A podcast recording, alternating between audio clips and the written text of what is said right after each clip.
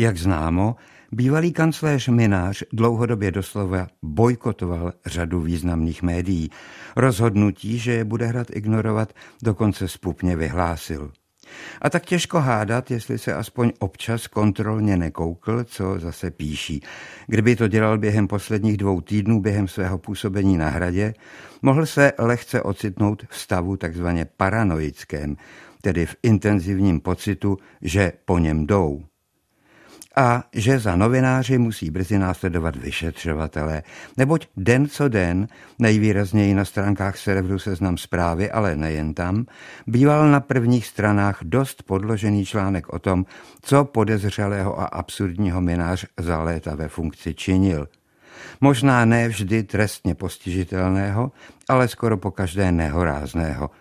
A svým způsobem také komického, neboť například kauzy využití na hradě ladem ležícího pártistanu, co by bufet u minářova lyžařského vleku, nebo nevyfakturované odeslání rovněž hradního nákladáku na několik cest se stromky do jeho osvětiman, což by stálo přes 50 tisíc, a některé další záležitosti jako by vypadly z dávných let – kdy různým ředitelům a náměstkům vozili zdarma podnikové nákladáky, sice papírově zakamuflovaný, ale ve skutečnosti nakradený materiál na stavbu rodinných domů a podobně. A pan Minář, aspoň z toho, jak se po deset let prezentoval, působil co by prototyp čilého porevolučního zbohatlíka s moresy socialistických oportunistů, chápajících funkce čistě utilitárně, aby z nich materiálně vytřískali, co se dá.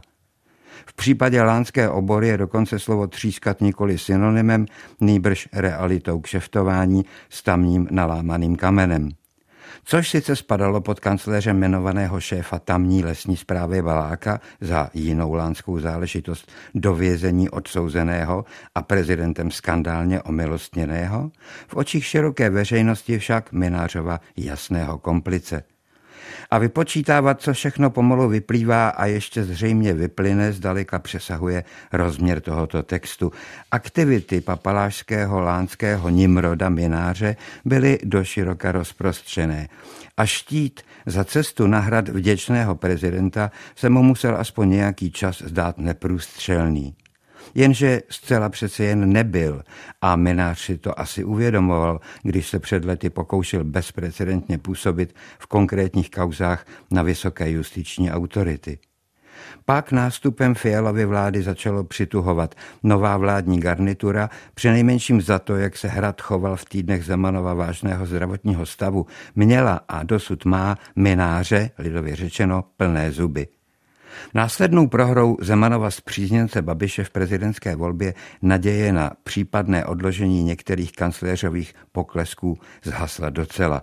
A že nejsou pominutelné, ilustruje nejspíš pravdivá informace o Zemanově neúspěšné žádosti pár dní před odchodem z funkce, aby Fiala kontrasignoval Minářovu abolici, aspoň ve známé kauze z kartace tajných materiálů.